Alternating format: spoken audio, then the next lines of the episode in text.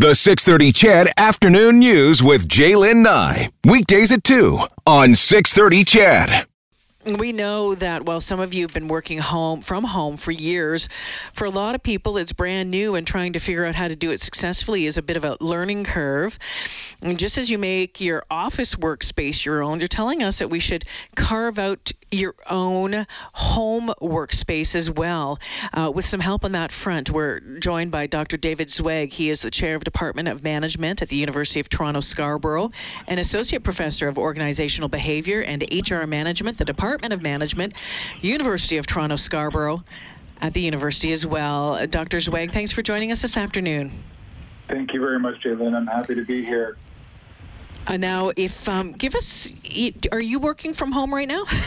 I sure am, and I'm trying to figure sure it out like am. everyone else yeah. So, I, what you know, when you start looking at this, I mean, I'm working from home now as well, and it was one of those things. At first, I think some people are like, "Oh, great, I can sit in my La-Z-Boy chair. Maybe I can work from you know my my bed." But I found very very quickly that it was really really important to set up a formal spot somewhere to get Yeah. the job done. And I suspect that that was one of the most, or is one of the most important things that you could tell someone. Absolutely. I mean, we just need to create a, you know, psychologically, we need to create a space in our house that we can say this is where we do work and make sure that everyone in our house knows that when we're in this space, we're doing work and we, as much as possible, shouldn't be interrupted. That's really, really important for us. So, what do you do to tell them or to, to work on the not being interrupted part? Because, you know, do you put a sign up? Do you put a curtain over the door? How do you suggest? or just sit down and talk to them? Yeah, whatever it takes. I mean, you know, uh, my wife is now working from home as well. She's recording lectures because she's also a professor, and so every night we uh, we talk to each other about okay, what do we have coming up the next day? I've got a bunch of virtual meetings. Say I need this space between this time and this time, and then uh, we accommodate each other's needs for the space. And then we're trying as much as possible to keep our, our kids busy and occupied. And what we found is really effective is also scheduling regular breaks. So we all go out for a walk together. Um, we'll go into the backyard and play a little bit and just take that time away just to get everyone out and burn off some energy. And that seems to be helping. Well, David, I think that was really important. I found the first three days of working at home here, I was just kind of locked in my office for eight hours preparing for the show. And it, Yeah. today, I really, really made an effort to get outside, walk around the backyard a little bit, to take breaks because I wasn't doing that before. Why is Yeah. that so important? It's so important because we, you know, we need breaks. We take breaks at work, so why aren't we taking breaks at home? Um, and it's so important. I mean, to restore our mental energy, to just give us a change of scenery, um, just to, you know, uh, you know, let us recharge our batteries a little bit because, you know, this is really stressful. Beyond our regular jobs, we're dealing with a whole new way of working, and it's really stressful. So it's important for us to schedule in some time just to take a breather and to step away from the workspace and clear our heads, and then we you know, come back to it a bit a bit more refreshed. What are your thoughts about um, the way you're dressing, or even getting doing your hair to, to work from Yeah. home? I know that when I go to work, I you know I'm dressed in my work clothes, my hair is done, my Yeah. makeup's done. My first day here, I think I put my hair back in a ponytail, no makeup on, and sweats, and I thought I'm Yeah. not ready to go to work. No.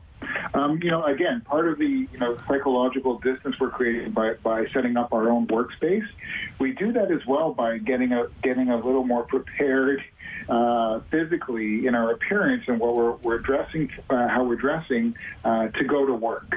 So you know, it's easy enough to just say, "Who cares? No one's going to see me unless we're doing virtual meetings, which many of us are doing. No one's going to see me. It doesn't matter what I look like."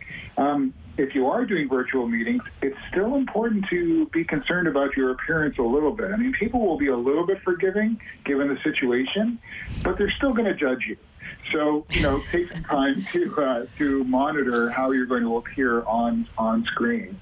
Um, but even if no one's going to see you, it's really useful just to create again that psychological distinction between work and non-work you know, pulling your appearance together just a little bit, putting on a, a nice shirt as opposed to, you know, being in your pajamas um, and approaching it that way. Uh, before I let you go, uh, Dr. Zweig, uh, this one is, I think, uh, for, for those of us who are social, very social creatures, and I think a majority Yeah. of us are. I think some people are, Yeah. you know, like like to be on their own a, a little bit more. But work provides that social outlet. We get to talk to people. We get to take a break and go and check in with Kirby, who's sitting, you know, on the other side of the room. And it's more difficult to do that now. What advice do you have on that front? Yeah, this is. Uh, I'm learning a lot about myself. I, I'm learning that I'm much more extroverted than I thought I was, and I'm missing that social interaction with my my colleagues and my work friends. Um, I'd suggest schedule time for virtual meetings with your colleagues. Uh, you know, even if it's just to have lunch together virtually, it doesn't matter. Or even five minutes to go, hey, how are you doing? You know, talk a little bit about your day, tell them about what's going on, and, and replace a little bit of that in-person social interaction as much as possible through these virtual means. That's really important for some of us who really need that. Others are really are just fine working alone. Uh, they don't need that. But for those of us that do, and I'm one of them, um, even I'm asking my colleagues, hey, can we just chat for a few minutes and touch base and see how things are going and share some funny stories? It's really helpful. Yeah, I found with my producer CBG at first when we started to do this, we were just going to do through text, and I said to him, I said, "Can we FaceTime so we can actually Yeah. have a conversation, Yeah. looking at each other?" And that has gone a long way, and it's something that we've really depended on and relied on over the past number of days. Yeah, uh, Dr. I mean- Zweig, thank you. s- Oh, sorry. I was just going to add, I mean, it's also important to do this virtually because we lose a lot of context with email.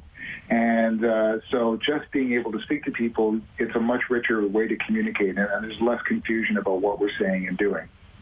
Uh, Dr. Zweig, I want to thank you so much for joining me this afternoon and offering some insight and some tips for folks at home trying to figure out this new reality. I appreciate your time. My pleasure. Thank you. Thank you so much, Dr. David Zweig, joining us this afternoon from the University of Toronto, Scarborough. Some of your texts coming in this afternoon. AMFM says, uh, the situation has caused me to think battlefield conditions. The house is well stocked. The only thing I have top of mind this afternoon is going to a store in time to pick up some extra oil for my generator. Think about it. Heaven forbid we lose the grid. What if the power went out right now? Would you still be broadcasting? Mm, no, AMFM, I wouldn't be, but thanks for making me worry about that now, but we'll have that under control as well.